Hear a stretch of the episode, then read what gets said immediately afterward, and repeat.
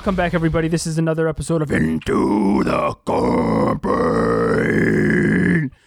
Uh, and we have um, very special guest with us today, but I'm Shadi. I'm Jason, and we Oh, and have I'm Phil again. yeah, we got Phil back Yes, uh, again, Again, filling in for uh, the young Staniel who's uh, out with his child. and who else? I don't know if I should be your boy James or young James at this point. you can be We'll whatever young you want to be. James. It's our boy, young James. there you go. Okay, there that we works. go.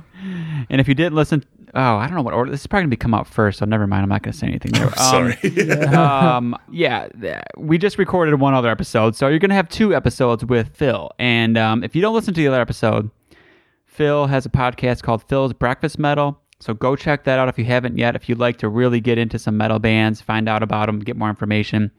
Fucking awesome podcast.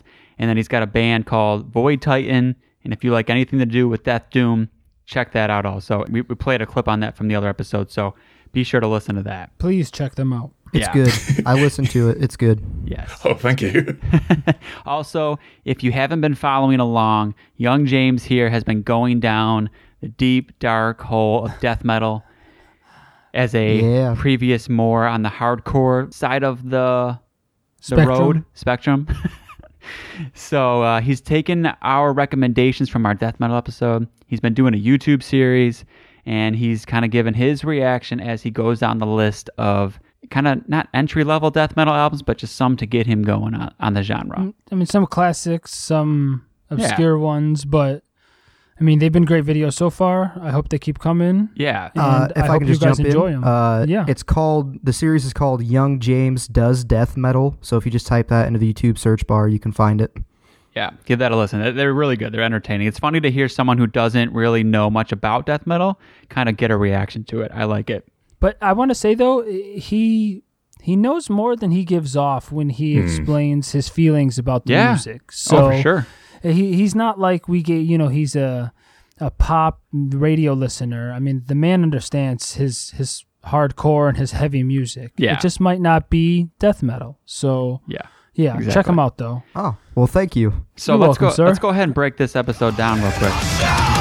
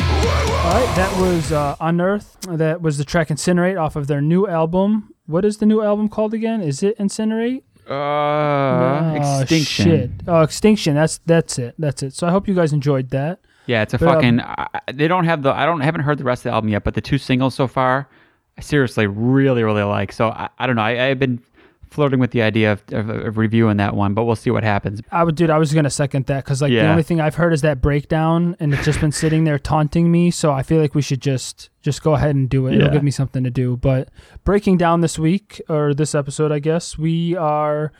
Like we, we alluded to, bringing James uh, along for um, black metal for beginners. So we gave him a bunch of fucking albums that we thought he should listen to because he wanted to dive into black metal. So we're gonna get his take on those albums and the songs that we recommended to him. And at the end of this beautiful, beautiful podcast, we will have a interview with Dave from Revocation. Yeah, the reason we have two replacements today is Stan is still, at home yep, nursing the baby. Yeah, nursing. he thinks he has to breastfeed. We told him he doesn't have to do that, but Yeah. he's been trying, and he so sending once he figures it pictures out, asking how the pump works. I'm like, dude, you don't need to use that. Leave it alone. Leave it Oh alone. god. He's like, I'm lactating, dude. They're sore. I'm like, leave it, leave everything alone. Go back to work. So Yeah, yeah. But um, sounds like she's taken to metal so far. She her taste has been towards the melodic death metal. Sounds like. Yeah, he's been. Um, sounds like she's rejecting any of the classical music, the Beethoven, and all that. Not into it, and um, actually already going towards the melodic death metal. So it's in the blood. I would expect nothing less. yeah. But um, yeah, so I don't know. I guess uh, yeah, the idea of this one was just like black metal's tough to get into. I mean, I feel like Yes. for most metalheads, it's the last subgenre. Maybe you know, The one that you never even go into. it's an extreme genre, you know, and Mm-hmm. so I don't know. For our age group, we weren't around in the '90s when, it was coming out, or we were, but we weren't listening to it. At least for me and Shadi and Stan, I know that much, and James, I'm sure. Phil, maybe a different story, but it's a harder genre to get into. So before we get into the tracks we picked, 'cause we picked like I think we have a total of 15 tracks, um, basically 15 albums for James to kind of start with to see if he can find a way in without getting scared off from the more extreme stuff. Maybe there's a mix here. But um, Phil, what was your start with black metal? And like, when did you get into it? So I got it like when I was getting into extreme music, like pretty much most listeners to this podcast thing, I started with death metal, but I was always aware black metal existed and kind of wanted to get into it. So almost like I think I just randomly bought Satyricon's Now Diabolical, which isn't Yeah. it's a brilliant album, but it kind of is like a halfway house between like heavy metal and black metal. Oh, And yeah. it was like the perfect in point. And then not long after that, I started getting some more of the traditional stuff. Um, I gave Wolves and Throne's second album two hunters ago, and that was kind of where I kind of got my head around the the idea of atmosphere and so on. So yeah, I would have been getting into black metal around when those two came out. I guess that's like 2008 ish. Oh, okay. So yeah, okay, all right. But and see, then, that's like the perfect entryway, though. That album, like Mhm. Phil had the right album to go into it because then he could find other shit that he liked and leave. You get what I'm saying? But you hand somebody, we'll get into it later. But yeah, if he would have been given a different album, it could have been a different story. could have ran away. Yeah, he could have ran I- away. I think there's some that would definitely would have scared me off at that age. Yeah, yeah. So okay, and then I know for me and Shadi, we might have like a similar Mm-hmm. path, I think, because my first, first, first memory of black metal would actually be Dimmu Borgir from from watching the old CKY videos. Yes. Yep. I forget what was that song. It was from Puritanical. Yeah, it was. I. Uh. I. I know what you're talking about. I forget what. It's yeah. the single from Puritanical. I forget Yeah, yeah. the song, but just that over the top keyboards. And I remember being like kind of scared by it. You know, it's, it's like, wow, this is pretty extreme, but it's so accessible that, that it didn't scare me off. Like I was intrigued by it, but I didn't, it's not actually what made me find more. It just was my first probably listen.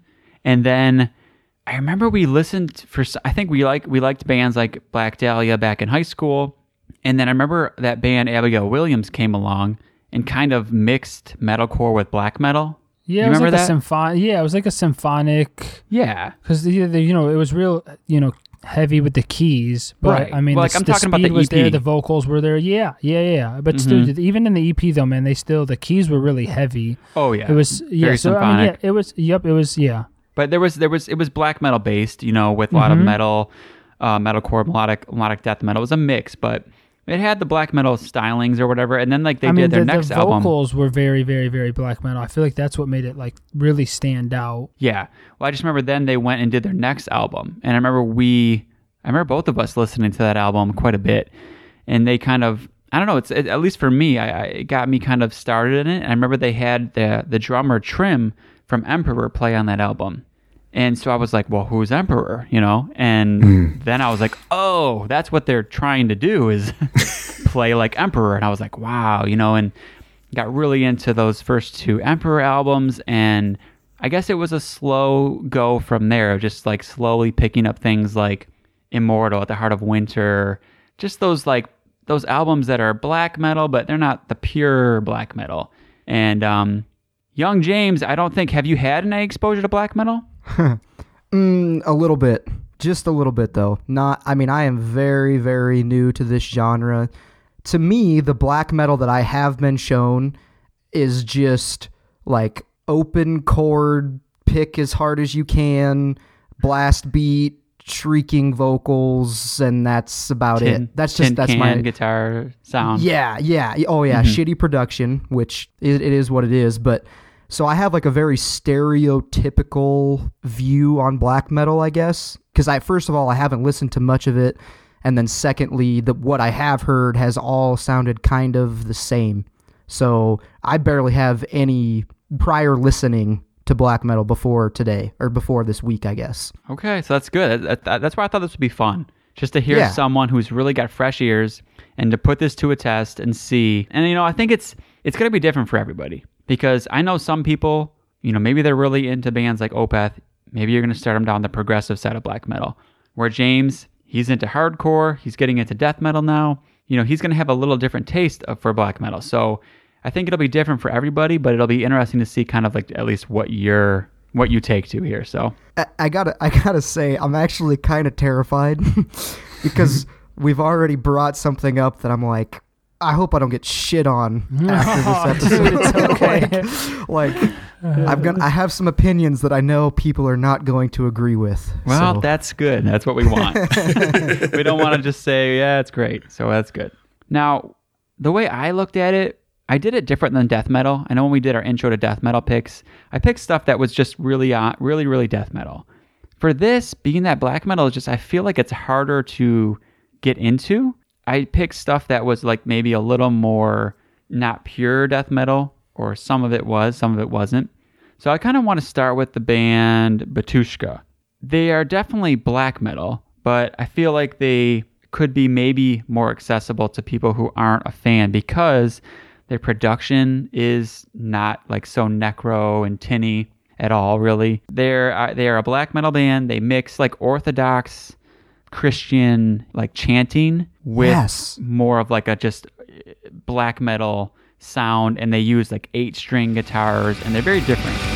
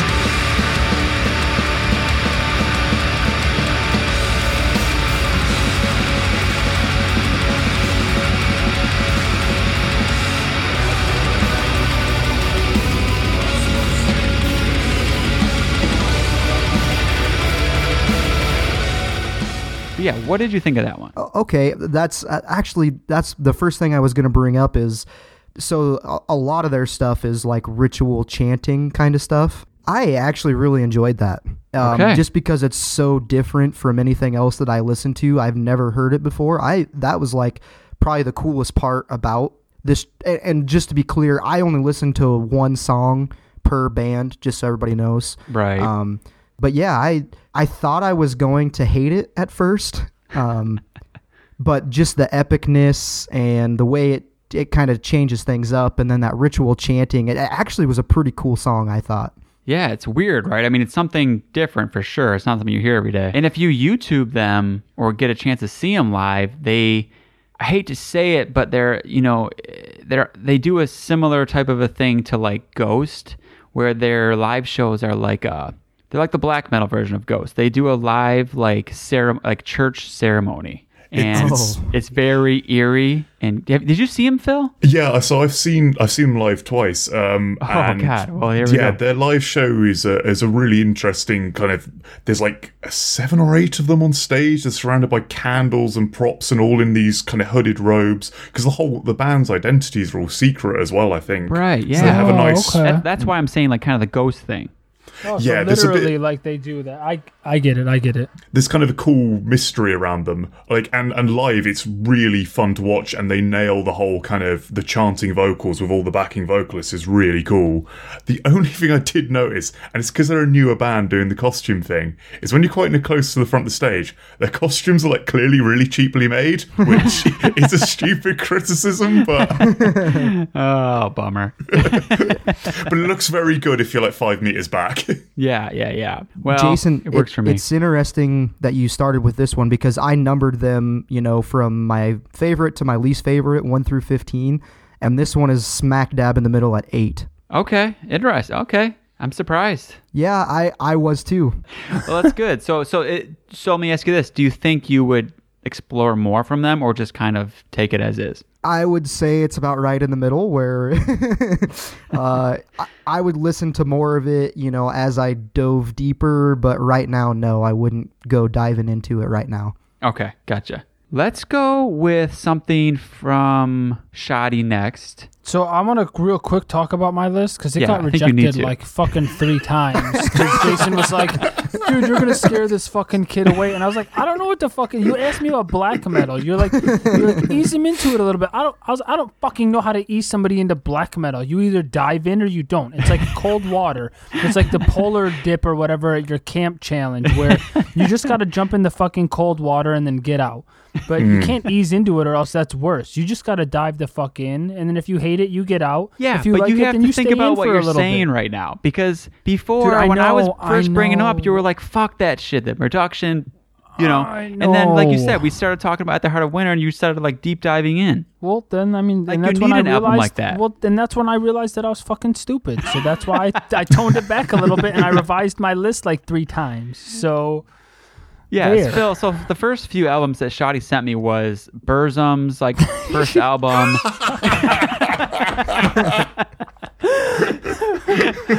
Um, yeah He I sent sent me some- Immortal Pure Holocaust. Um, he sent God, just you know classics, Eh. the classics. Which hey, they're fucking awesome. ask I don't even know how to pronounce it. A R K or Yeah. A S K R or something. Yeah, I don't know. but whatever. but I said, come on, you're going to scare young James off. I don't want to scare him away fully. So we left a couple of the more extreme ones in here, but tried to to find some middle ground at least. Yeah, because I think my logic on this was definitely uh, skirt round the kind of really rough but brilliant very early era. Like, um, I don't, well, we'll see if it comes up, but I purposely avoided, say, the first Mayhem album because although I think it's a masterpiece, I think there's reasons it might not be a start point. Yeah, exactly. I love it now, but when I first heard it, I was not sure about it.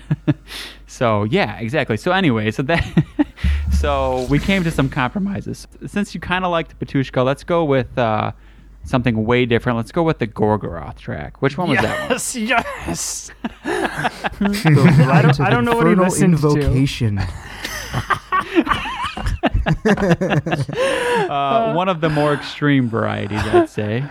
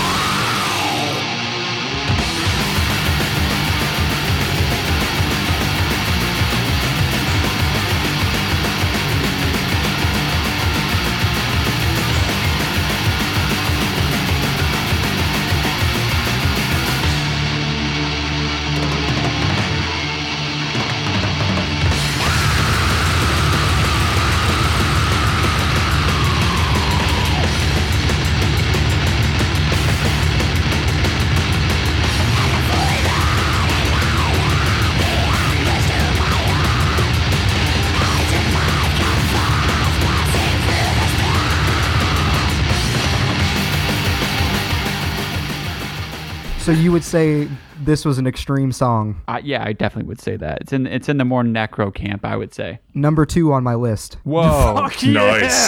Whoa. All right. I guess I'm a fucking idiot then. See, dude, I told no, you. Well, hold on. Okay, so I've been listening to death metal a lot lately, and so I have no doubt that that is definitely affecting the way I listen to these songs. Mm, okay. So I'm not saying Gorgoroth is death metal or you know close to it by any means, but just that more kind of faster, extreme kind of riffing and and uh, speed and all that shit. That's what I've been listening to for the past six weeks. So that's of course what I'm going to you know go towards when we go down this list. That's interesting to me. So, because because this this one, I I would just never hand this to a newcomer just because of like the production, I guess. Yeah, the production wasn't the greatest. I'll give you that much.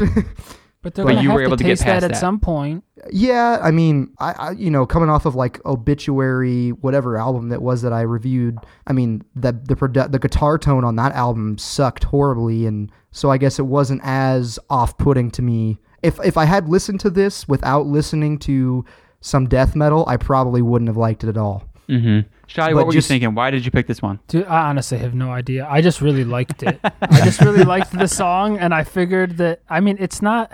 I don't want to say it's one of the lighter, more melodier ones, but there's a little bit more to grasp onto. So I felt like I don't know, maybe I could attract him with it. So, but I honestly, dude, you told me I what I did was I just put a bunch of albums that I liked listening to, and I just hit shuffle, and then I was like, oh, young James might like this, and then that's how I made my picks. so I didn't. Yeah, like I mean, 'cause, uh. dude, it's hard, man. Like especially with this genre, it's hard. Oh, I that's what I mean. Yeah, for sure. You're gonna get different answers from everybody. Yeah, And well, I did. I put it on Twitter, and people were like all over the board with it. I mean, I would say you got a lot of people saying Dimmu Borgir, which we didn't even put on here, just because I, I felt like that was the obvious pick. Like for most people, yeah, Demi for Me sure. too, honestly. You so you've listened to them before, I mean, I I know the name. I would yeah? say. Okay, so I kind of left it off because of that, but um, I just feel it- like it is a good starting point, obviously. to to somebody who loves the genre, though, I feel like that would be like an insult. Well, yeah, but you know he doesn't though. You know James like I didn't. no, really. I know, I know, I know that. I'm just, I just, was throwing it out there.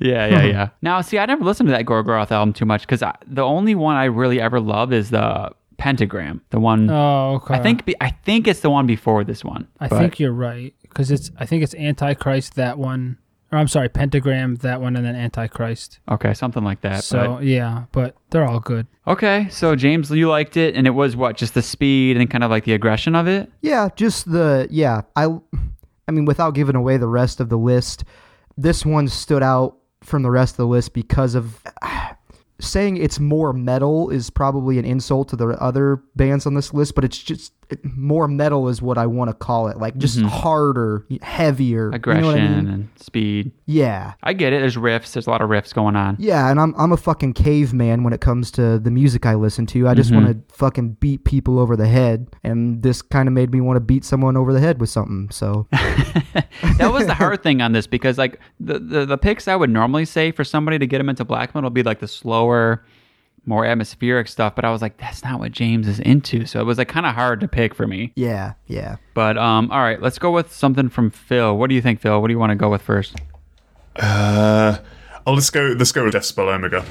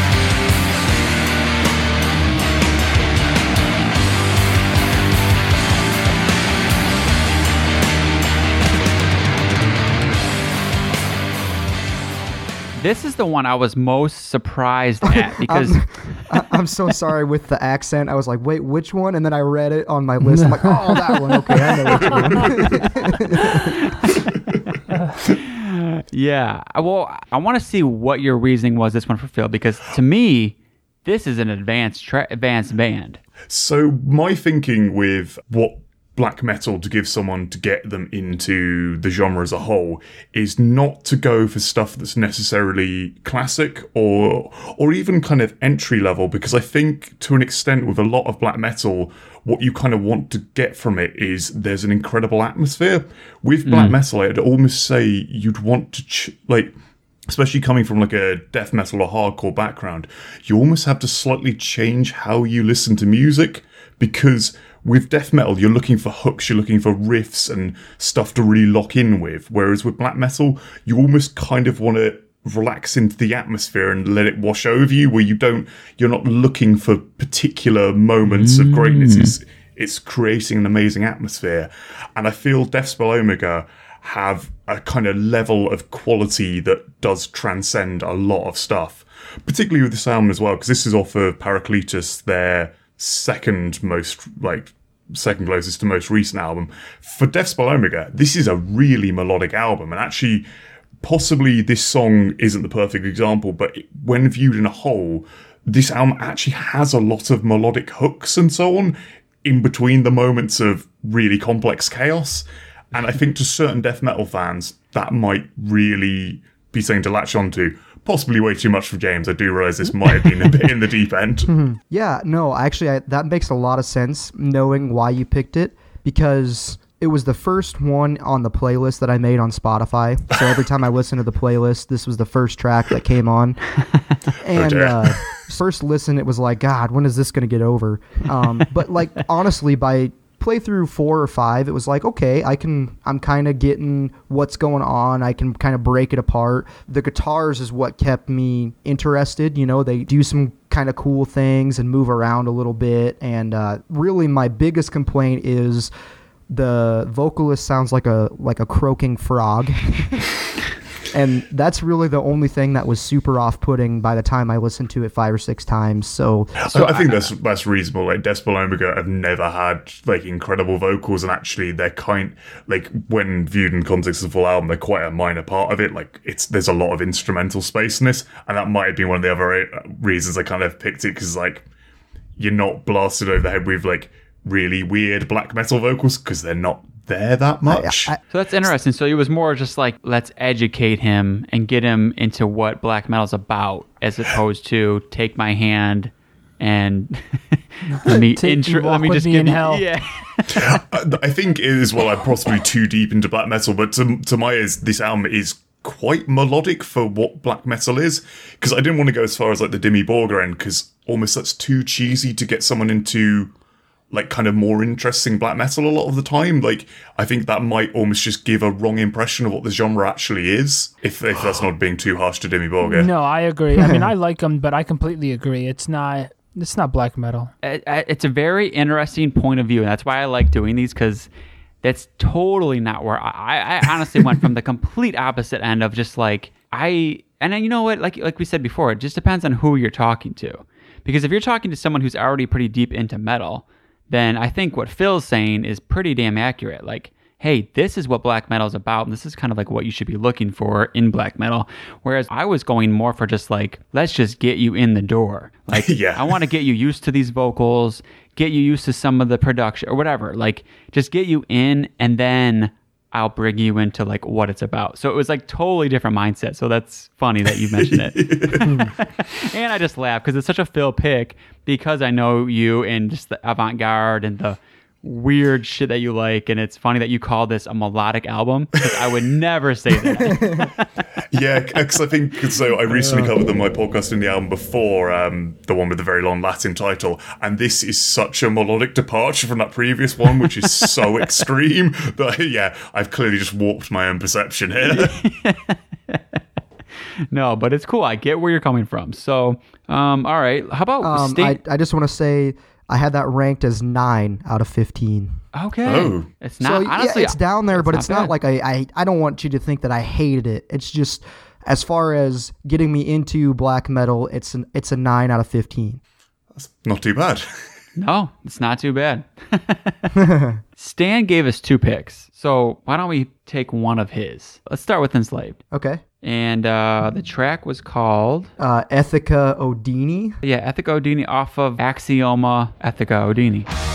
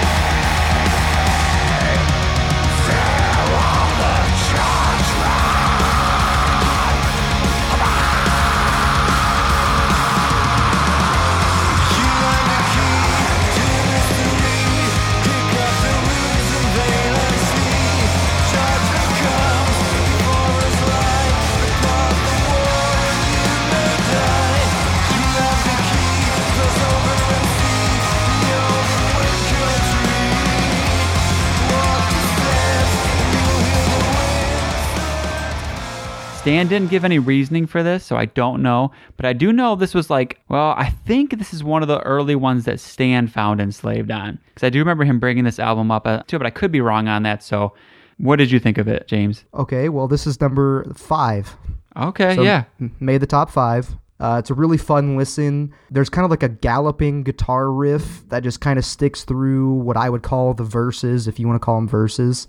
And I just wrote, I felt like I was riding a horse across the landscape. I get so I could that like though. just picture myself, you know, riding on top of a fucking horse, going on a three day journey to wherever. Um, I thought the guitar tone was excellent. It was like really bright sounding and kind of the opposite of what I would think would be on a black metal song. Right, right. Um, where I think Stan might have been thinking about, you know, young James is because I come from metalcore and hardcore, and they're singing in this song. Yeah, but exactly. or you know, at least clean vocals, anyways.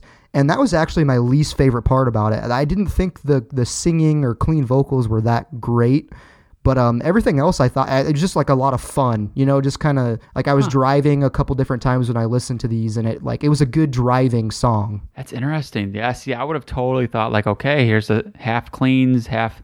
I mean, the the the black metal vocals are are pretty black metal as far as you know as enslaved goes. yeah, Like yeah, for sure. when it, that's the one thing that always ties it back to like black metal for me with them. And I thought this was a great pick. I was like, okay, I could totally see it, it's not really like pummeling instrumentals and you know you just kind of it's a good way to kind of like ease somebody in with the black metal vocals but having like the progressive background what do you think about this pick phil So um, I should say I'm an absolutely huge Enslaved fan. I've listened to every one of their albums and seen them live like I think about twelve times now. oh wow yeah, I got into them back in like 2007 when Ruun came out. Yeah. and I can get Stan's logic. I think the reason I skipped Enslaved is because I felt putting a song with clean vocals in is cheating. okay but, but actually, like I think um, Stan's a cheater. You're calling him a cheater. Dude, I'm gonna agree with Phil. Stan's fucking cheating. That's cheating. Um, but yeah, like I I think high up on the list of stuff I would have recommended is something like possibly a song like Fusion of Sense and Earth off of Ruun. So yeah, I can totally get where he's going for with this.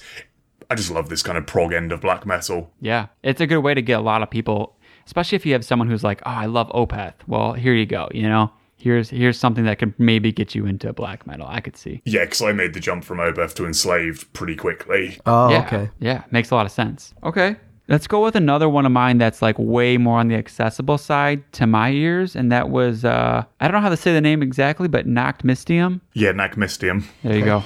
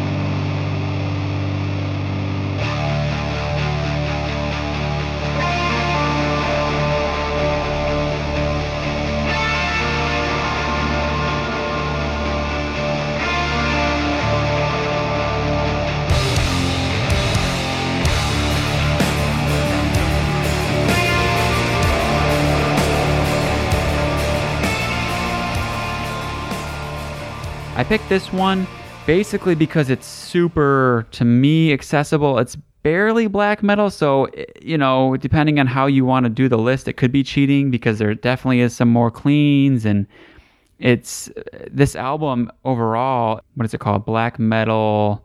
Assassins black metal something I forget, but it's got a lot of like progressive and like psychedelic aspects to it. There's clean vocals. So to me, it was just kind of like a way to give someone an album that's jumping out of the black metal spectrum, but still has enough to where like maybe you can kind of get used to some stuff and then go further. So that was my thinking on it. What did you think of it, James? You're gonna, like I said, I'm afraid people are gonna shit on me after this. Uh, number number eleven out of fifteen. Wow. No, yeah, this this one. And again, I don't mean to say like these are bad bands. Like I always try to show respect, even if I don't like it. I'm going to respect bands that are doing you know this kind of thing or things that I don't like. So I'm not saying they're bad, but it just wasn't really for me. It just kind of that it kind of was a little bit closer to that blast beady open chord play as fast as you can black metal that really doesn't suck me in. Interesting. Um, but I did like it when you get about three and a half minutes in. It kind of opens up a little bit more and maybe slows down, and and I liked that part a lot. And the drumming yeah, like the was psychedelic part. yeah, yeah, that part was cool at least. And and the drumming throughout was super cool, like a lot of tight fills and, Mm-hmm. and just super tight drumming. Other than that though, it, it just doesn't doesn't really speak to me all that much. It's not what Mm. I'm looking for. Right. Got it. I picked the track for you at least was Assassins, and I thought the chorus. There's a lot of like big chorus parts in there that I thought would maybe hook somebody in, but uh, yeah, that's interesting. But I really fucking love this album, so maybe it'll get someone else at least. Out of interest, what track was it? It was the track Assassins, which is I think Oh, the cool. first track. Oh, cool, cool, yeah, yeah. This Are you a I fan, Phil? Yeah, I, so I really like that uh, that two part uh, assassins and addicts. The kind Yeah. of basically the albums where they're doing black metal meets like Joy Division. It's Yeah. kind of kind of quite interesting. I think again these would work better in context of an album because. The Assassins is quite a journey. Like it goes Yeah, through a sure. lot of different changes of pace, weird electronic moments. There's like saxophone at the end of it. Yeah, yeah, I know. Yeah, the outro is really weird on that. Uh, cool though. That I did like the outro. the outro builds amazingly into the next track so possibly Oh, this is one like if you let it play a bit longer you might start getting your head around it a bit more could definitely see that being a problem as I only listen to one track and I feel like black metal is a genre that really plays towards having strong albums and not necessarily strong individual songs. when truly Mm-hmm. like black metal is such an album genre like you need to have the cohesive whole i feel for like a Which is well, normally the way I listen to music, but just, you know, with the amount of time I was given to listen to all of these songs, I couldn't do every album, you know. oh of course of course that would be madness yeah. yeah. We we were talking about the same thing, especially with some of these that have more of the like necro production. Like some of those tracks where you hear something and it's super tinny, it doesn't sound right when you like hit one song. But then as you let it play out, like maybe you get three songs in, your ears kind of adjust to it. And I was, you know, with some of these songs, it really is important. If you do want to go further, just kind of give a full album listen just to see if you can get into it. But let's do another one from Shadi then. How about, let's do one that, uh, so when I asked this question on Twitter, I would say probably the other most popular response was dissection. Dissection. Yeah.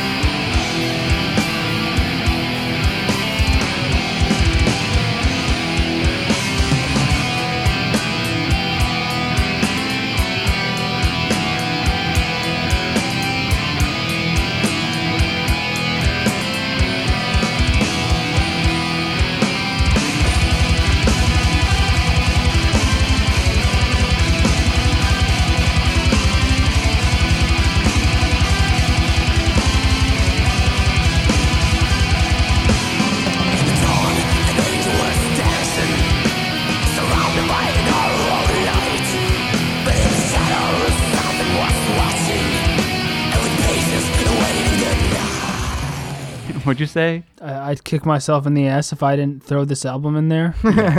Yeah. Because it's just, I mean, you can't, like, you have to.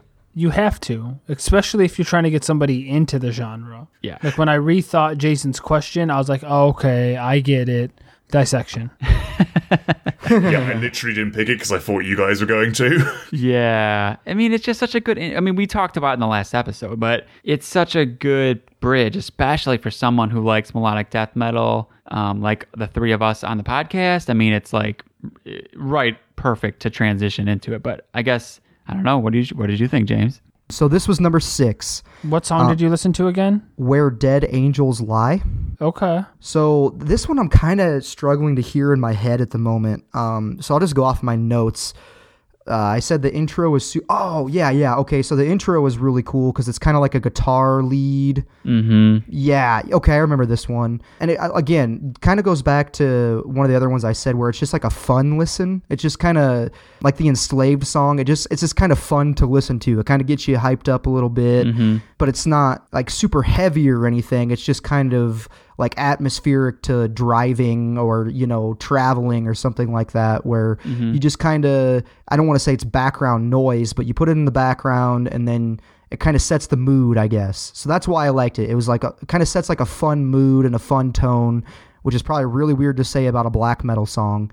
But, uh, and then it you know has good transitions and it's like in this cool three four time signature that i i thought was cool so yeah i, I liked it it was it was fun Yeah, I mean, because it's it's a weird album, and I know we talked about it, but it straddles that line of the melodic death metal and melodic black metal. So it's not necessarily about beating over the head as as much as it is more about like getting those melodies, and eh, it's just it's, it's just such a I don't want to say it's a beautiful album, but it is. But I mean, even It though it has the aggression and the evilness and all that and the darkness, but it's just such a yeah. Number six, it's not bad. I would have thought of being higher up. oh really Yeah, Yeah, I, don't would know. have too. I honestly would have thought it would have been higher. what like i said i think the whole death metal thing is just making me look for like a little more extreme riffing kind of stuff you know Yeah. Okay. All right. Well, let's do. Let's go back then, and let's go another one of mine here. Let's do one that I know you said you've listened to before. Let's do Uada.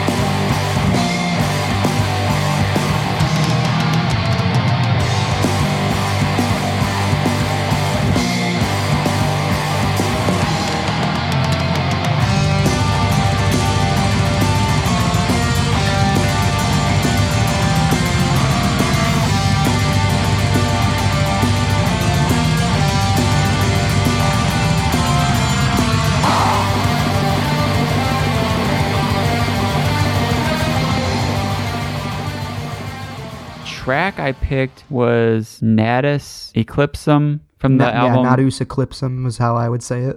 Yeah, yeah. It's not the album from this year. It's the album from a year or two ago called Devoid of Light. I picked this one kind of the same reason where like you would give someone maybe like Immortal or I don't I don't know. This band really puts riffs first, but they mm-hmm. also throw in some of the traditional black metal parts and they really know how to create atmosphere. So I thought it was kind of like the best of both worlds. So yeah, actually, you brought up Uada a few episodes ago when they just released a new album, and I know I listened to three or four tracks, but I never really dove into them. But I guess what I like about it is, like you said, it puts the riffing first. And that's, I mean, that's what I, that's what I'm attracted to because I'm kind of a guitar player, and that's what I hear first and everything is the guitars. The guitars have to be there for me. So that's why I I liked these guys. Um, I I put in here that it's almost like more rock. Like the riffs are more rock than they are metal to me.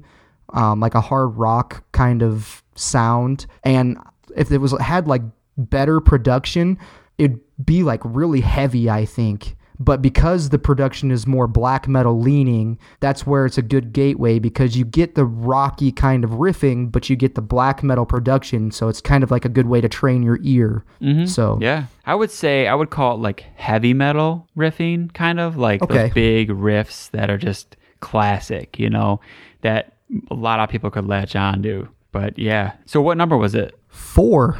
Ah, okay. Ah, All right, I got in there. I snuck in there. Yeah. So we've had we have three of the top five out of the way already. Yeah, shit, I gotta stop picking these. Phil, do you ever listen to Uada? No, no, they're not a band. I I, I, I liked the clip when you played them uh, a few episodes back, but yeah, I, I never Yeah. got around to giving them any F, any time. Okay, well, Devoid of Light, it's a fucking amazing album, and the new one's pretty good too. Cool, I'll have to check them both out. I know Shadi brought in the new one, and he's listened to that probably more than I have, but yeah, it's no devoid of light, but it's good. I mean, Yeah. I like it. It's just that devoid of light was just something else when it came out. yeah, I saw them live when they came through, and they just blew me away. So they're fucking really good. Cool. Mm-hmm. James, pick the next one. oh man. Should we get a should we get a real skunker out of the way? Yeah, let's get one of them out of there. Kick it out. I, I, know feel it's bad not one of 'cause I'm- mine. I'm, probably the only songs that I knew came from which person are Phil's. So I feel I feel bad because I believe it came from Phil. Wolves in the Throne Room.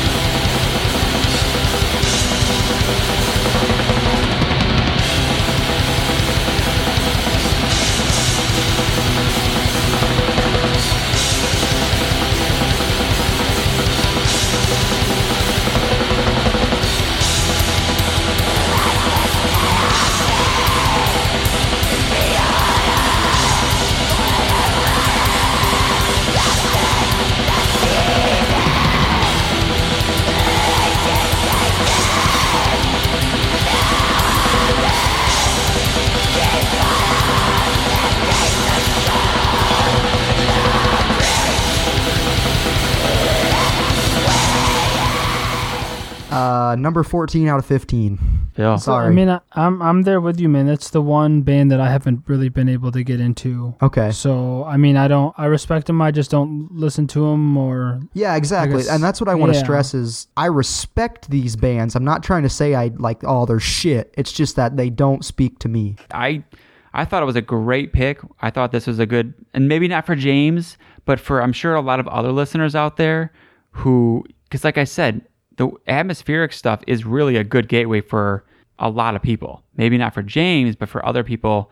This is a good way to get into it because it's not going to just nail you over the head. Yeah, so I went for this album particularly too. Like, it could have been this or Celestial Lineage, lineage as theirs. We should say the song was Vastness and Sorrow off of Two Hunters, which I think is very much like their most famous song. And Two Hunters, I just think, is one of the more perfect examples of a modern atmospheric black metal album. It's taken like a lot of the stuff bands like Negură Bunget or Drudkh have done and then just done that a bit better. So it's got a rough production, but it's like very intentionally rough. Like it, everything's still quite clear in there. Like you've still got the clear kick drums and like the drum performance sounds excellent. And it's it's definitely one of those if if you can get into the mindset for it and kind of let it wash over you and let you like just go with the atmosphere, it definitely evokes what it's going for. It really has that kind of woodland vibe. Um, and actually, mm-hmm. strangely enough, um, it I took my girlfriend to see this band oh, back in about 2010. That was her first ever gig. She'd never listened to metal before that, and I just thought I'd throw her in the deep end, and she loved it. So it works yeah. on some people. yeah, I could see that though. I, you know, I would, I, I don't, I never listened to Two Hunters too much, but like Celestial Lineage and and Thrice Woven, I really, really got into. So I can't comment a lot on that one, but yeah, yeah, I think I think it was yeah. This this wasn't really a good choice coming from the hardcore direction, but I felt it's such a good example of the genre. It's worth throwing in there just in case. Yeah, exactly. It might not be for James, but I'm sure there's many people who've gotten into black metal through Wolves in the Throne Room. I'll be Who knows? People going to this tour, this tour right now with Behemoth and at the Gates, they might check them out and be like, oh, you know, yeah. Anyways, um, let's do Stan's other pick because I'm really, really curious to see what you think of this one. I don't know if you know this is from Stan, but this one is uh, Ulver from Nattens Madrigal. Him one. So I would say probably the most extreme as far as production goes, and is the most typical black metal sounding album on this list for sure.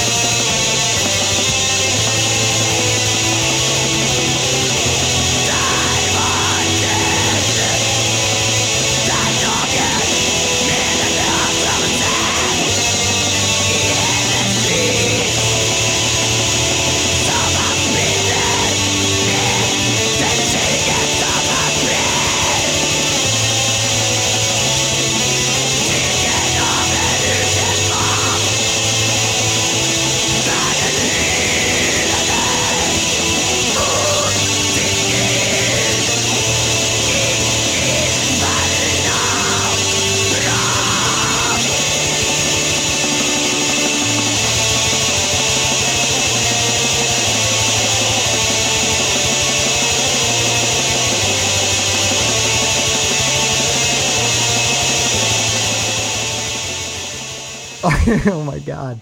Uh, number fifteen. Yeah. Okay. Not surprised. Uh, could have been number three hundred and sixty. I feel like that's good. Stan made the top five and the bottom of the barrel, so that's a good. I think Stan made the top five. Anyways, I listened to it once or twice, and uh, I, I, yeah, I don't know. I don't it fucking hurt my ears. Yeah.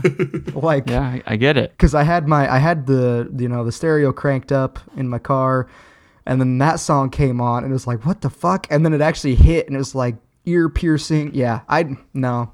Pass. the only thing he had said when he sent it was he's going to have to get past the production, but underneath it, he said something like there's some really amazing guitar work, which, or some great songs or whatever. And I definitely agree with that, but I do think it's a little extreme probably for someone new. But there, if you really listen, especially if you get in deeper into the album, there's some amazing riffs and, and just writing overall. But I mean, they specifically did this production on purpose. It's, I remember reading an interview where they were like, we turned everything full right on the amps and then in the mastering we turn the treble up even higher. And this was very much on purpose. If you listen to their two albums before this, it doesn't sound like this. Really? Like they this sounds like their first album. It's their third album. You know, they did this on purpose. They wanted to go full on black metal, and it's just the aesthetic for it. Yeah. I, man, I I couldn't pick out anything, and it's probably it's probably just because of my untrained ear, but I mm-hmm. I couldn't pick out anything at all. It just like you said, the treble was just fucking overbearing and made me want to put an end to it. So, um, Ulver a band I've given like a lot of time, but they have so much music. I've never actually listened to their first three black metal albums. I think what would be really no funny way. is to show at some point, get James to listen to what they sound like two albums later on Perdition City. because this Yeah. band, like, they shed the black metal pretty soon after this. Yeah, they did the black metal trilogy and then just did everything else. But um, I mean, honestly, the the album, bef- uh, no, the first album, Bergtatt, is I don't know if that's how you say it, but it's very much more of like an atmospheric folk. One of the probably one of the first folk black metal bands. Uh, off the top of my head, I don't know yeah, if I that's think accurate. they're early on on that. Yeah, and it's very it's more of like along the lines like I, James. I know you said you listened to like Deafheaven and stuff. Yeah. And so you actually might enjoy their first album. It does not sound like this. The production is way cleaner. okay. And and honestly it has more of the it has some a lot of clean singing on it. It's got a mix of clean and harsh.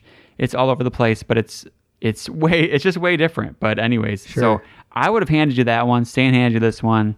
what can you do? Yeah, this was this was different, that's for sure. Yeah, but I mean, I'm glad he get, we did have one on the list that was like extremely true with the V black metal because that is what is you know that's part of it. sure.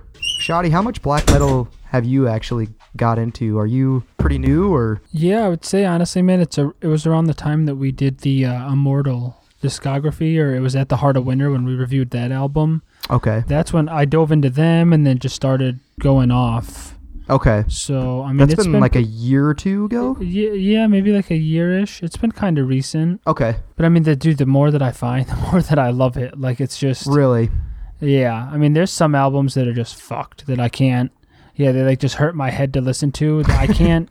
when it's that bad, man, I can't do it. Like, get, get some better recording shit. Like, I don't know why you had to put your microphone in a tin can and then Yeah, bury it 15 feet underground. It sounds like and there's then an amp record. and then there's a tin can and then there's a string from the tin can to the other tin can Yeah. and then there's a mic on the other side of that second tin can recording what's going through it. Uh, what you're missing though is the person pissing on the mic the whole time. That's what's really adding to the mystique of the black metal sounds. Dude, I seriously would be curious though if you actually just like put it headphones in and listen to the whole album, well, maybe a half of it, just to see if your ears could get used to it. And probably not. You probably would actually have to listen to other shit first. Yeah.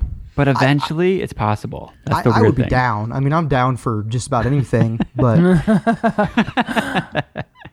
Yeah, it's possible, but it's fucked how weird like your taste will change. Like like you said, you start listening to some death metal, then you get used to some of that more old school production, and then oh hey, look at black metal. Maybe it doesn't sound so bad. Yeah. And then like after listening to this list, you're gonna go back to death metal, and you're like, wow, this sounds great. Yeah. You know what I mean? It's just like it's what you get used to. oh, I, I definitely, yeah, I can definitely already see that. Yeah, dude, it feels like some like after listening to like black metal all day long, like if I throw like some just death metal on, it feels like fucking Taylor Swift songs and shit. I'm like, what is, this is be- what is this? This is beautiful. It's true. it's true. All right, let's jump back in because I know Phil is like pretty much pulling an all nighter right now. Yeah, it's getting late. Yeah, that's, Yeah. yeah. Let's go. Let's get through them. Let's get through them. So, um, let's go with uh, one another one of Shadi's. Shadi, me and me and him had the same idea on this one. This was uh, Abigail Williams. Uh, I mean, dude, it was basically you forcing me to give him something that was more accessible. So I Well, had this to was cut your some- pick, though. It was my pick. So I mean that I guess I mean we talked about them a little bit in the beginning of the cast here. I mean there was I feel like it goes there, there's a lot of black metal there, but there's also a lot of other stuff there that you know somebody who hasn't listened to black metal could find something that they're familiar with in this band. So Mhm. Clean Yeah, I mean, production. yeah, the symphonic yeah. stuff. it's very beautifully produced. Like that's the one thing where it strays very far from traditional black metal. It sounds golden. So I mean, but yeah, there's keys. It's it's very majestic, very bold at times, but there's the speed and the vocals. That's where the black metal ties are.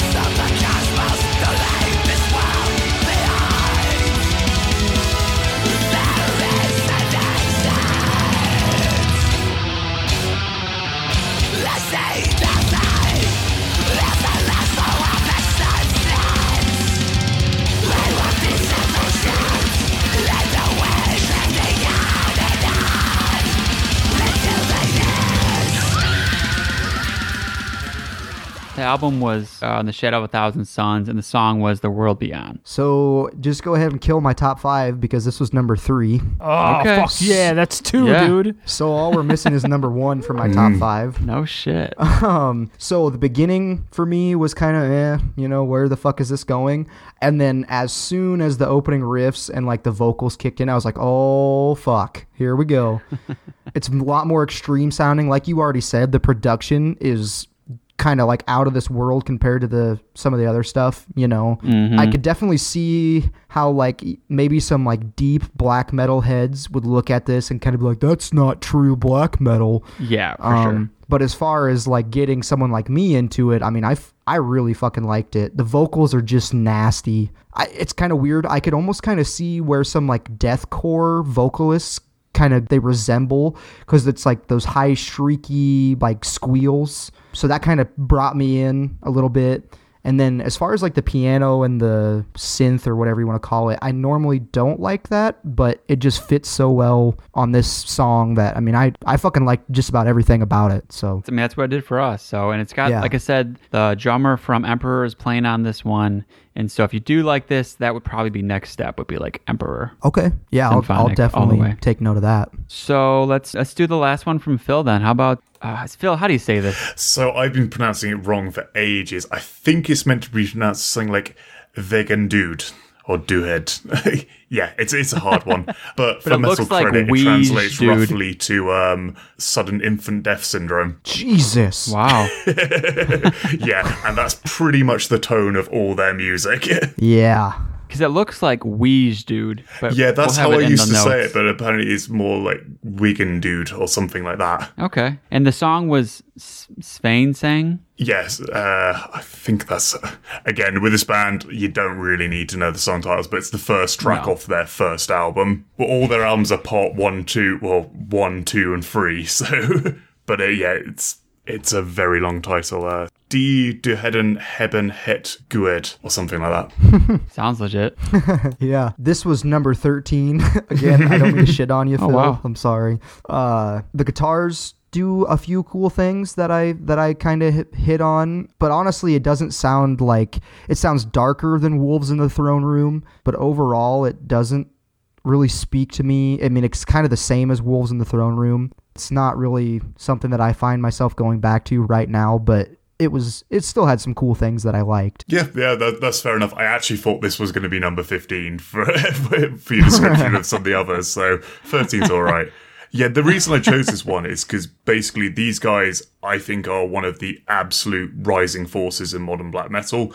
They're doing something really super unique with sound.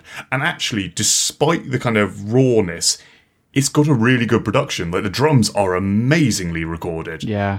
And actually, they, what they've done is they've made a harshness by not doing a harsh recording. But they've just got the guitars uh, on this ultra distorted setting, and there's no bass guitar recorded at all. And the drums are really clear, and then the vocals are this punishing attack. And they've made the harsh black metal sound without like cord- recording in the woods somewhere.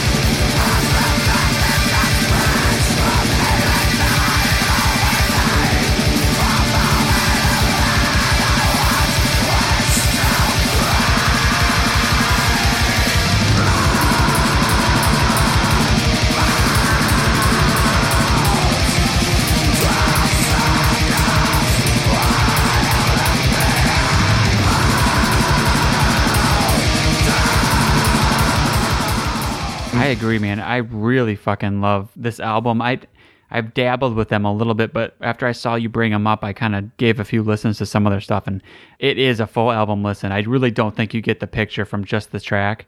So when you just put the headphones in and play it full through, it really makes sense. Yeah, definitely. Also, actually, a very good way to experience this band is live. Like, they are incredible live. I saw them a couple of weeks ago supporting Yob, and they totally stole the show. That drummer is as perfect as he sounds on the record live, and it is so utterly punishing. The other thing I, I don't know how you felt about with this, James, is this I felt was a good example of absolutely brilliant black metal vocals. How did you get on with the vocals? Yeah, actually, I took a note that that was the one thing that I liked about it, or not the one thing, but yeah, I actually kind of liked the vocals. I thought they were tracked really well. I thought they were recorded, you know, like um, I don't know how to put it, but yeah, I, I like the vocals. Cool, cool. At least, at least there's a bit of a win in there then. yeah, it, may, it might have done something. Maybe it got used to that. Uh, this was also the like, the third to last song on the playlist too. So by the time I got to this song, I was already used to the black metal style vocals. Yeah. Well, so, I mean, because it does play into.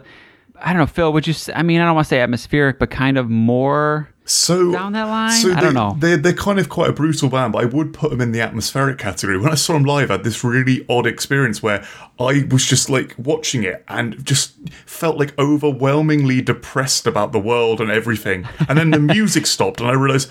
No, that feeling, they'd just been making me feel that. So clearly they've got atmosphere down. So maybe that is Yeah. their category. Not know, so I'm- much in the like woodsy tone, but just something different about it. Yeah, something very, very bleak. That that was something that I was gonna say is I feel like this genre and especially bands like Wolves in the Throne Room and this one, they really play to a live experience because you can get there with a group of people and they can just make you feel what they're playing. And I actually made a note, a mental note of that when I first started listening to this. that I feel like I would think differently if I saw these bands live than listening to them by myself in my car. Hmm, that makes sense. Um, all right, let's do another one of mine. I want to do one that th- this is the one I did want to put one on here that was like a little bit more true black metal. This is a Norwegian black metal band, Dark Funeral, and the album is The Secrets of the Black Arts. I know it might could see it being a little bit harsh for some early on, but I I picked it because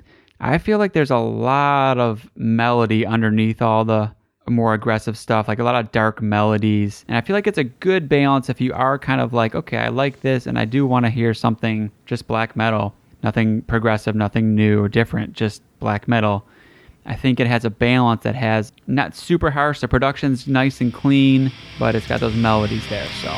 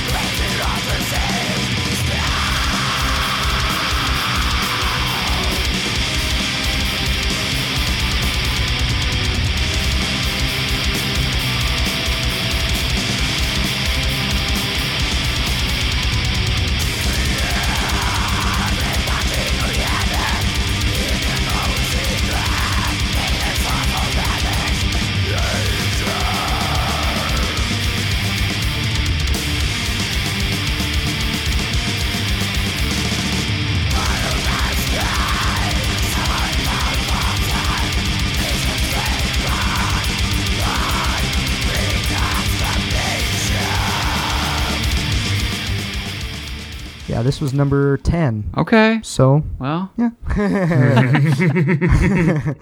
yeah, again, it just kind of plays into that more stereotypical black, which is because you just said, you know, this is like the most black metal, I guess is kind of how you put it.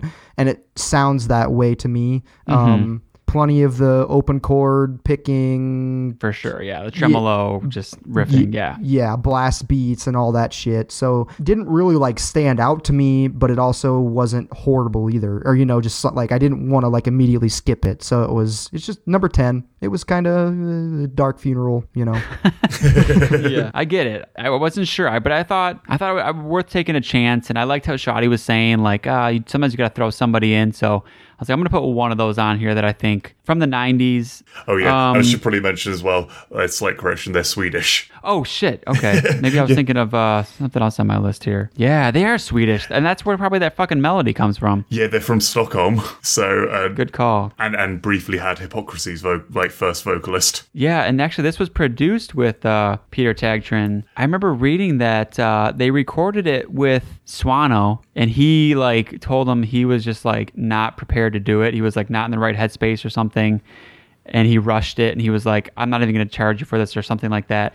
Don't use this." And so he went over. They went over to Peter Tägtgren, re-recorded the whole thing, and this is what you have. So there I is a more raw version. I want to hear that. It's out there. Yeah, it's a little just it's actually a little more raw. Mm. okay. They're both good, honestly, but there's something about this production that's like really mystical and it's perfect. It really is really good if you're used to that sort of thing. But all right, this one I'm really fucking curious to hear about um, because Shadi brought it up and I had it like as like a maybe I'm gonna throw it in there.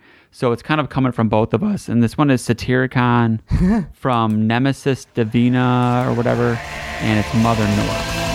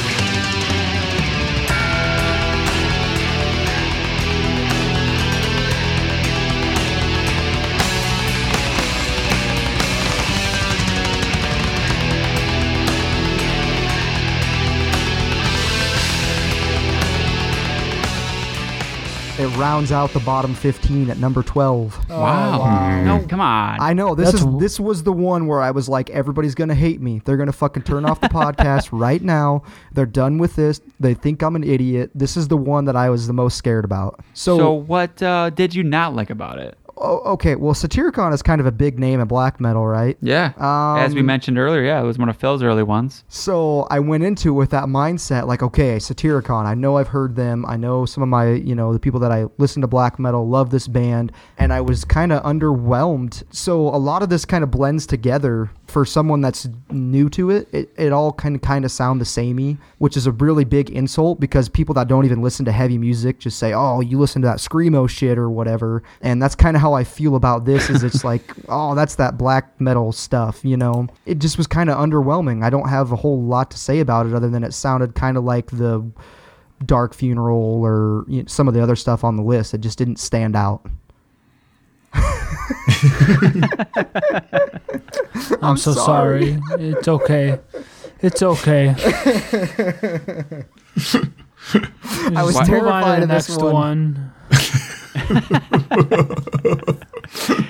Well, I like I really like this album, but my my into Satyricon was with Now Diabolical, and they kind of shift their sound up quite a lot between this one. They were quite quite traditional black metal, and then they kind of like how Entombed went from death metal to death and roll. Satyricon did the same with black metal, and I feel those those albums later on, which are are more rocky, more kind of riff heavy and catchy, would probably be the in I would have gone for with Satyricon. But then Mother North is amazing, and is best experienced watching the utterly ridiculous music video that goes along with it. I've never seen it, but Oh, you've got No, to you've to. got to look it up if you haven't. I just think it's such a catchy ass song. Like uh, after listening to it when I put it on the list, like man, that just gets stuck in my head all day. Oh yeah, oh. I think it's an absolute masterpiece. I, I love this track. I'm a fucking idiot. Sorry, James. I, yeah, I thought it was like an in. I thought I could see death metal fans liking this album. I could see, yeah, I don't. I mean, I know it is more 90s sounding, but and this is the Norwegian one I was thinking of this band. Hmm. But anyways, all right. Well, I'm, not a I'm- win, I'm but sorry, guys. You can uh, at Steddermeister on Twitter if you want to at me and go ahead and shit on me. Yeah. I'm sorry. poser, just for sure, just a poser all around. Um, all right, how about this was another one of my picks? I went with Watain, and it was a hard pick, but I, I feel like they have a few albums that you could probably get into, being that their production's generally cleaner and they generally play on melody in a way that Dissection does. So I picked Lawless Darkness as the album just because, again, that's probably the most accessible to me. And I went with Malfeitor, if that's how you say it. It's like the second or third track on there just being that it's super melodic, slower, and I thought it's not going to turn someone away too much. Number one. Ah, Oh wow. fuck yeah. yeah, I, I thought this might be up there. Dude, Hell yeah. it's so fucking heavy. Oh my god. It's There's epic. It's just big. yeah, there's this one riff I- at one point, and it's like such a fucking hardcore riff. I mean, like it's like straight out of a fucking like circle pit textbook.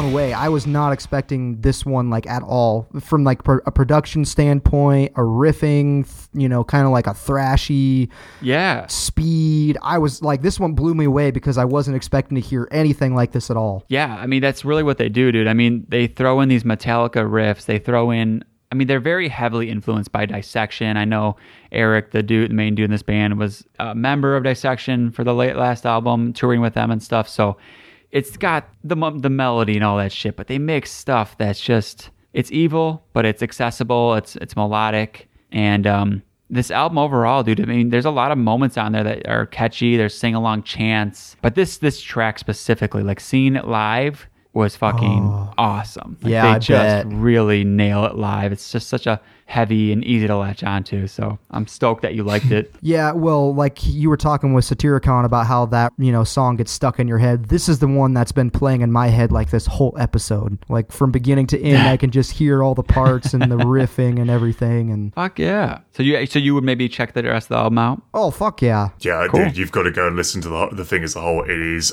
like Lawless Darkness. I think is easily, yeah, probably the best uh, Watain album, and like because it it builds through all these kind of cool, catchy tracks like the one you heard, and then you got the 15 minute epic Waters of Ain at the end, which Yeah, yeah. is incredible. Like it's basically a 15 minute long build to a guest guitar solo from the sadly now deceased Selim Lemouchi, who is this genius like melodic player and it is just such a close to an album. Like this is yeah, if you like this, definitely go listen to the whole thing. It is so good.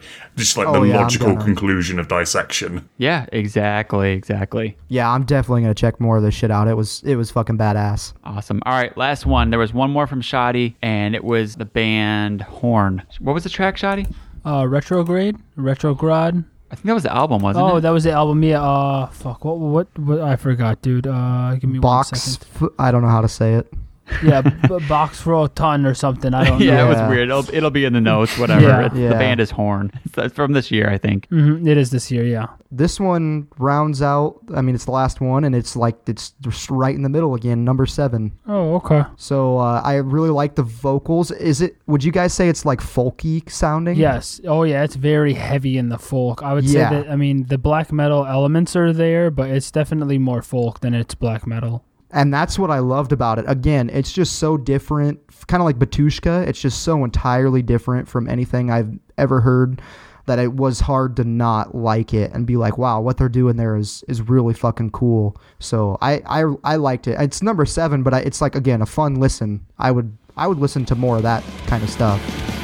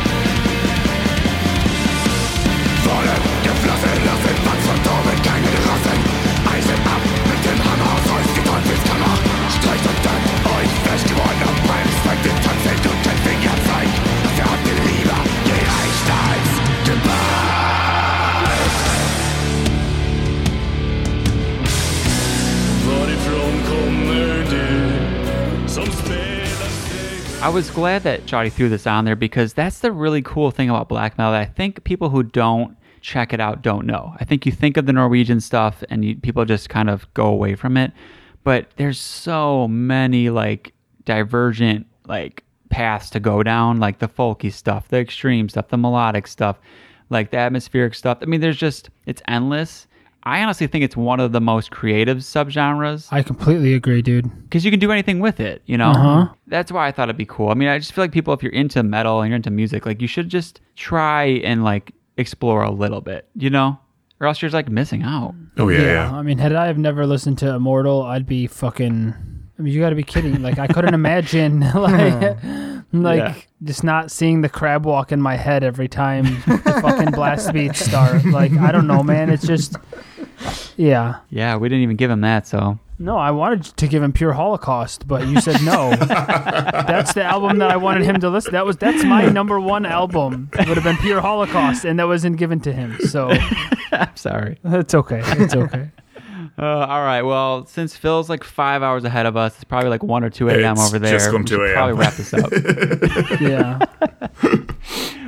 Phil, thanks do it for doing it, man. Yeah, really, thank really you so appreciate much, it. Oh, for no Phil problem. and This has been great fun. Need to have you on again. We need to just kick Stan off. Fuck him. Just bring Phil on. Uh, all right, Shai, just wrap this up. yeah, we have an interview with Dave from Revocation, so stick around for that. And I hope you guys enjoyed uh, this black metal for beginners. Young James is impressing me every day. Uh, I like his growth, um, and I hope you guys are uh, staying tuned for the ride. So this is another episode of Into the Combine. I'm Shadi, I am Jason. Your boy Young James.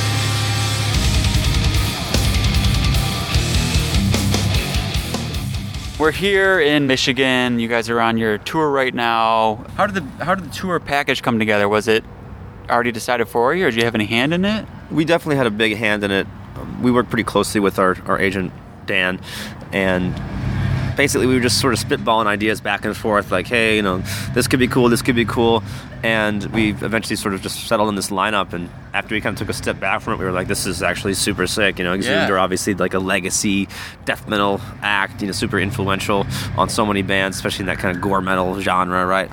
Um, Rivers of Nile are, are an awesome death metal band that have a progressive edge to them, so I think they, they fit with our sound in, in a cool way. Mm-hmm. Yeah, with a lot of buzz on them right now. yeah, now, for sure. yeah. They just put out their new record, Yeah. and then Yautja are just an awesome band that uh, I I think not as many people know about, but should. So it was kind of cool to take them out on this tour to maybe expose them to some new audiences, and um, yeah, maybe have have some of their fans come out and see some bands that they wouldn't normally see with with Yautja as part of the package. Yeah. So, uh, so do you you keep a finger on the pulse, kind of, to see what's going on, or there's that component. I, mean, I think really we're just fans of, of Okay. metal, you know. So like it's it's easy to keep your finger on the pulse when when you're when you enjoy staying up to date on that kind of thing. But I guess as we've grown as a band and we're looking at the band more as like a business or whatever, Yeah. you know, staying up to date uh, is sort of vital to you know, if you're thinking about headline tours and that kind of thing, it's it's good to know what you're working with. I think maybe sometimes bands get to a certain level and they just kind of like fall off with the with what's happening in like the scene or whatever. Yeah, I, so I talked to a lot of people, and it's like, you know, I don't really listen to metal too much anymore. I stick with the old stuff. So, you know, it's cool when you hear a band that you know we still listen to a lot of what's going on right now. yeah. I mean, we all definitely have different eclectic tastes in music, but yes, as as far as the underground scene, we're all pretty dialed into it. I would say, you know, probably me and Dan the most, um, which is great because it's like another guy to kind of bounce ideas off of. But we're all like, collectively on the same page. As far as metal goes, what genres do you pay attention to most often? mainly like death metal and black metal. Um, those are kind of my two staples. But like if a if a really interesting sort of thrash band uh, arises, or if like a, a classic band that I've I really dig comes out with new material, I'll, I'll be all over it. Like the, the new Voivod record, for example, is fucking Right. amazing. Um, it's probably going to be on a bunch of people's like year end list. I Yeah, know it's yeah. definitely going to be on my year end list. It's just Yeah. an awesome record. Um, so you know those those classic bands, obviously you keep in touch with. But as far as like newer newer bands putting out newer records, it, I tend to gravitate more towards I guess black and death metal. Yeah. Same here, same here. What was it that first, um, as far as just like music goes in general? Did you have like a family member or a friend that got you into the taste that you're on now, or No, I was I discovered everything was all on your own? on my own. Yeah, I didn't really come from a musical family or anything like that. Um, I saw like an Aerosmith music video when I was like 12, and I just thought it was like the coolest thing ever. Yeah. I don't even know why. It just like just clicked with me somehow. I just saw the guitar and it just looked like really cool. And so yeah, and then I just kind of kept going down the rabbit hole. I mean, I had like a, small kind of clique of high school friends that I ended up like forming. Um, you know, the, what would what would become Revocation with, and you know, when you have like even if it's just like two other guys that are, are stoked in the genre, you know, you can kind of like Yeah. everyone likes to bring bands to the table and stuff like that when you're discovering what you things. find. Exactly. Yeah, like, yeah. oh, you ever check out this band X Order or whatever? And I remember hearing like In Flames for the first time, and it was like exactly. totally weird to my ears because the music was so melodic, but Yep. like I wasn't expecting to hear like death metal vocals Yep, with it. yep. So it's like a whole that whole Gothenburg sound like didn't even like make sense to me at first. But now obviously it's like you know it, sounds completely normal. But so it was cool like hearing shit for the first time and, and really being like legitimately surprised by by stuff. I, I find like I'm not really.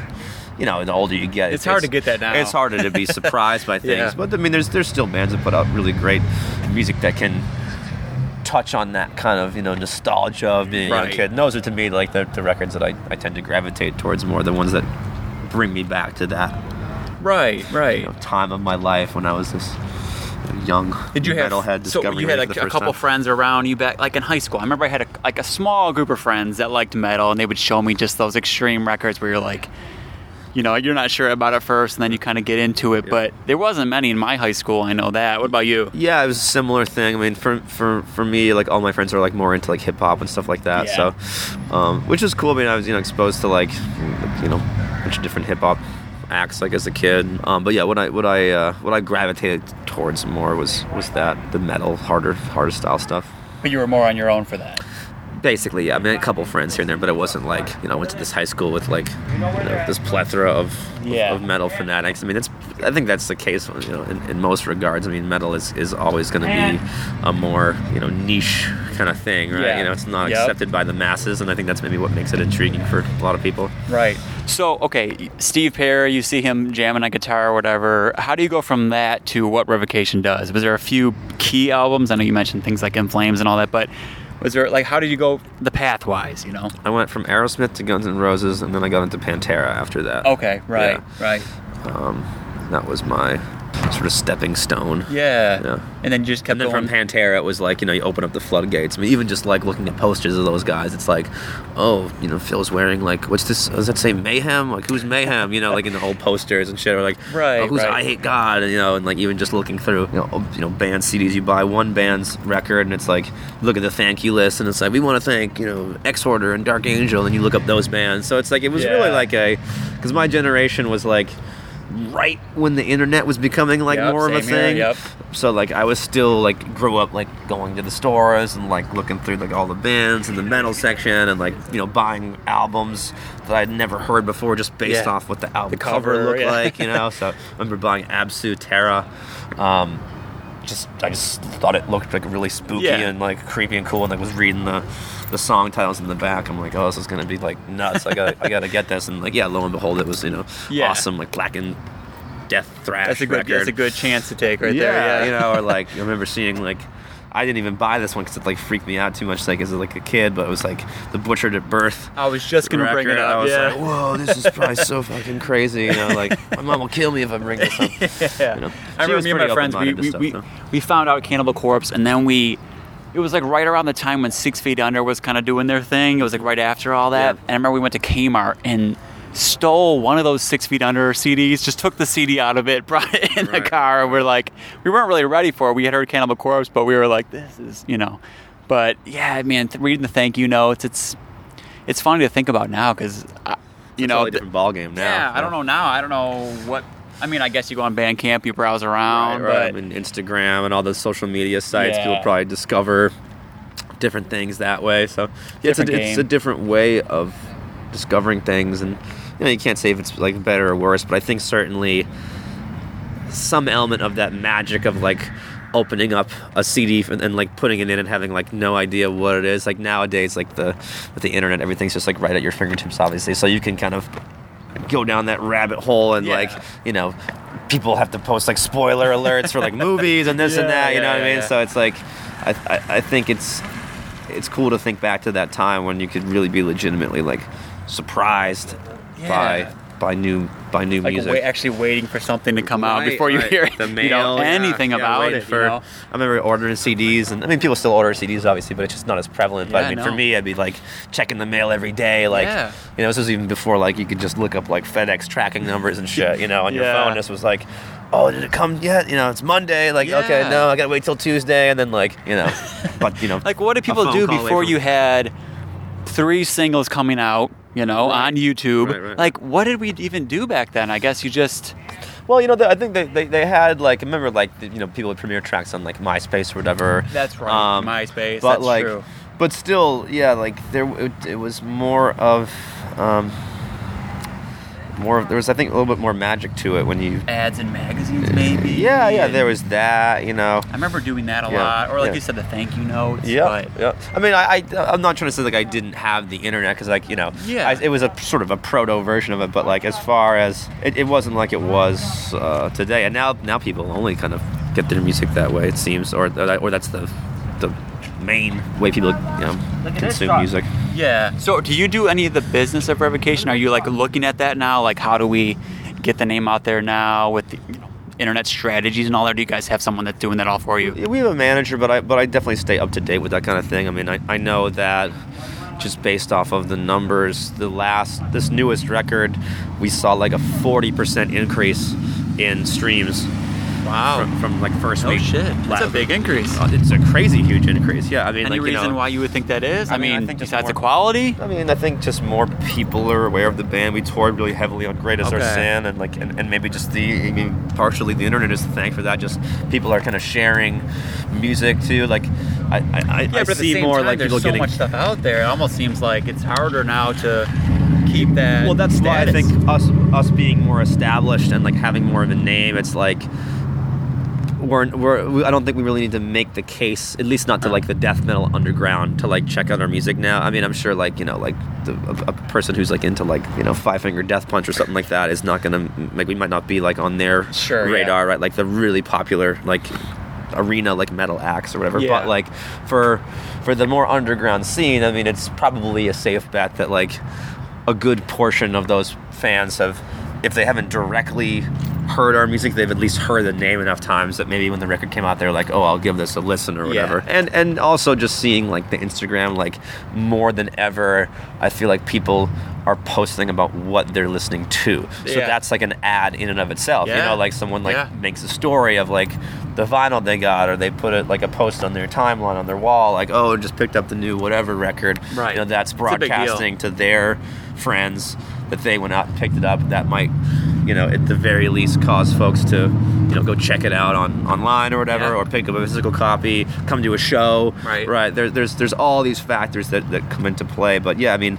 If you think about a, a, a band like a you know a corporation or whatever, like you know forty percent increase in in you know that's a that's a great number for any company to have. Like oh we saw a forty percent boost and it's like Especially you unheard guys have of. had You know a lot of albums already. I mean, know, It's, it's not I know. like it's your third album and you're just still rising. This and the is like trend, I think, is, for things to actually go down a lot of times. You know what I mean? Like, right. so for us to get the highest charting Billboard numbers that That's we ever awesome, had, and uh, yeah, just I mean, it's so awesome to see our fans really get behind this record and, and be so supportive of it because you know I think with every record we try to take some risks and, and, and do some different shit.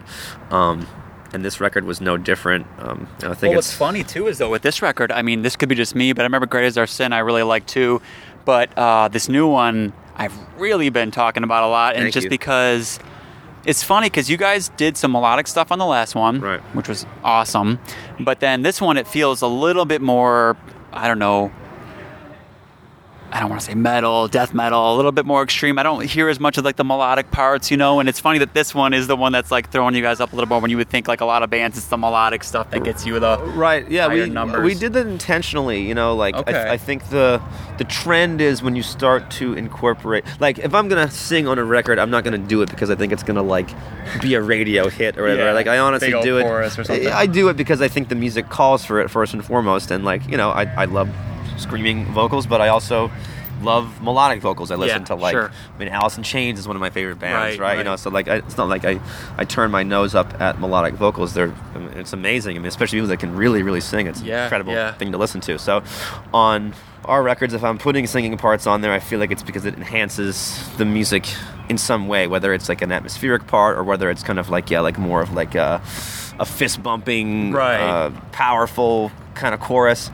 That being said, when bands start to do that, I, the trend is for them to sort of continue to like Go add more, to go down that path even further.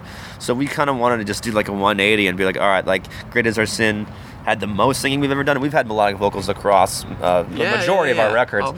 but we were like, you know what, like let's go the other way with this and just totally go fucking pure death metal on it, you know, essentially. And yeah, I mean, you'd, you'd think that that would turn off maybe a small subset of people, but you know, lo and behold, it's our our sort of most successful record yet. So Yeah, I, I really cherish our fan base because they give us the the the, the, uh, the freedom to do what we want musically, Yeah. right? Like I think we we're a forward-thinking band and we have a forward-thinking fan base that are down to kind of go along for the ride, which, whichever Right. way that that takes them. So it's cool. It just allows us to be kind of more fearless and, and, and not worry about like. I mean, I can only imagine if you're like a really big pop singer. Like, I mean, you have to think about that the radio Yep, hit. what's this gonna do? every, every time? Right. Whereas with with us, it's like, all right, you know, we just, we're just gonna do our thing. Yeah. And, you know. I remember talking to Rivers of Nihil about that too. Um, and it's like certain bands you expect that. With you guys, it's like every album is. I mean, it's Revocation, but it's a big different flavor on every one. Rivers of Nihil, same thing. You expect some kind of change, and it's the same with you guys, where it's like. You know, if you heard the same album twice, it's, you almost be disappointed. So it's like you want that little change in there. you Yeah, know? yeah. Some some bands like you know the fan base doesn't want them to change, yeah. and then yeah, but but for us, it's it's kind of like baked into the cake with us that it's always going to be something Yeah. something different. I mean, it's going to sound like Revocation at the end of the day, Yeah. hopefully, right? your riffs. It's gonna it's gonna be a different um, aspect of our sound. Like I mentioned the Voivod record earlier, but like you know, like the newest Voivod record, it's like it's Voivod, but it's it's a a, a, a new kind of t- twist for them. It's like Right. a different um, New showcases. flavor. Yeah, exactly. But Yeah. but while still being undeniably Voivod. So we try to you know, keep that at the forefront. Like how can we be as revocation as Uh-huh. we can be, but So also something else. push the boundaries of our of Yeah. our sound. I want to ask real quick about like the H.P. Lovecraft stuff because Sure. I'm new to that. I just bought like an anthology book Okay, and. I'm like getting into it. I'm you know realizing what I've missed out on all this time. I think it's really cool how this album and it's what really did it for me is like this complete package. You got the artwork, which brings you into the sound. It all kind of connects. You can get where you're coming from with the lyrics, and it matches the sound of it. So, uh, where did that come into play? Like, was it? Did you figure out you want to do it all together? Did you write one song? You were like, you know what, this whole theme works. Because I really like when albums have that lyrics, album art, sound, and it's all like one big package. Cohesive, yeah. yeah, yeah, yeah. I mean, I was writing music for for Outer Ones like maybe like six months into the Great Is Our Sin tour cycle. Like ideas were just like flowing out, and I, f- I forget exactly when I made the when I kind of kind of made my mind up to, to go down like the, the, the full Lovecraft sort of route with the record in terms of the overall imagery and, Yeah. and the lyrical content. I mean, there's some songs that don't fit into that mold, but overall, I would say it's certainly kind of maybe a con- sci-fi horror kind of concept Yeah, record. exactly. But yeah, it's it's hard to say because you know we wrote it over like in the span of like a couple years, but I I I guess what I will say is we've this isn't our first time sort of dabbling with Lovecraftian influences. Like you know, you you, you go back to Existence Futile. We had Re-Animaniac, which is about a Lovecraft song. On Deathless, uh, there was Madness Opus and Blackest Reaches, which were both uh, inspired by some of Lovecraft's short stories. So that's always again sort of always been part of our sound. But like on this record, we just kind of dialed it up to ten. Yeah. and kind of went all in on that. So yeah, just it just seemed Does like a that logical. inform like the writing of it though? You know what I'm saying? really, or no, you 'cause just I- already kind of had yeah, that I- I- going? I, never really. I don't write lyrics until the music is mainly finished. What about like the writing of like the songs though, where you like you know I want this to be kind of dark and because it like when, when I listen to the outer ones, right. It's like this sounds like it should have Lovecraft lyrics. you know what I'm saying? Yeah, I, it's it's weird. I, th- I think it's one of those. Maybe it's the subconscious thing. Okay. You know what I mean? Because Right. you write it, and like, and to me, I'm just you know, I'm I've got a riff that I like, and I'm like, all right, you know, I think about what what it fits with, or I or I keep writing until I find a riff that it fits with. Right. So, it's it's not until the sort of song reveals itself to me that then I can say like, okay, this is gonna have this vibe lyrically, or like this is gonna have this vibe lyrically. Right. So Right. kind of I Yep. kind of have to like Okay. see it emerge, and then it's like, okay, this is what this is about, and like, and then I can put the pen to the paper and start writing lyrics. Right. But bef- I, what I, what I will say, just as a little um, add on to that though, I, I do have kind of a running list of like song titles Uh-huh. in my phone. Like I don't really do lyrics, but like if something pops out to me when something I'm reading, or if I just get this an, an idea for a cool song title, I'll mark it down, and then I can kind of go back through and like look at the track listing before I've started writing any lyrics and say like, yeah, this this song sounds like a Fathomless Catacombs Okay. to me, or like this song sounds like the Outer Ones That makes to me, sense. and then from there, okay, I've got the title. And then I can go, and then sometimes I don't have a title until you know I, I have to write the lyrics, and then I can pull a title from there. But what'll happen a lot of times is I'll, I'll have like the song title first, and I'll kind of you know put that song title up against every single track that I'm listening Right. to, and go like, no, no, no, and like, oh yeah, this definitely sounds like Right. this, you know. So- Yeah.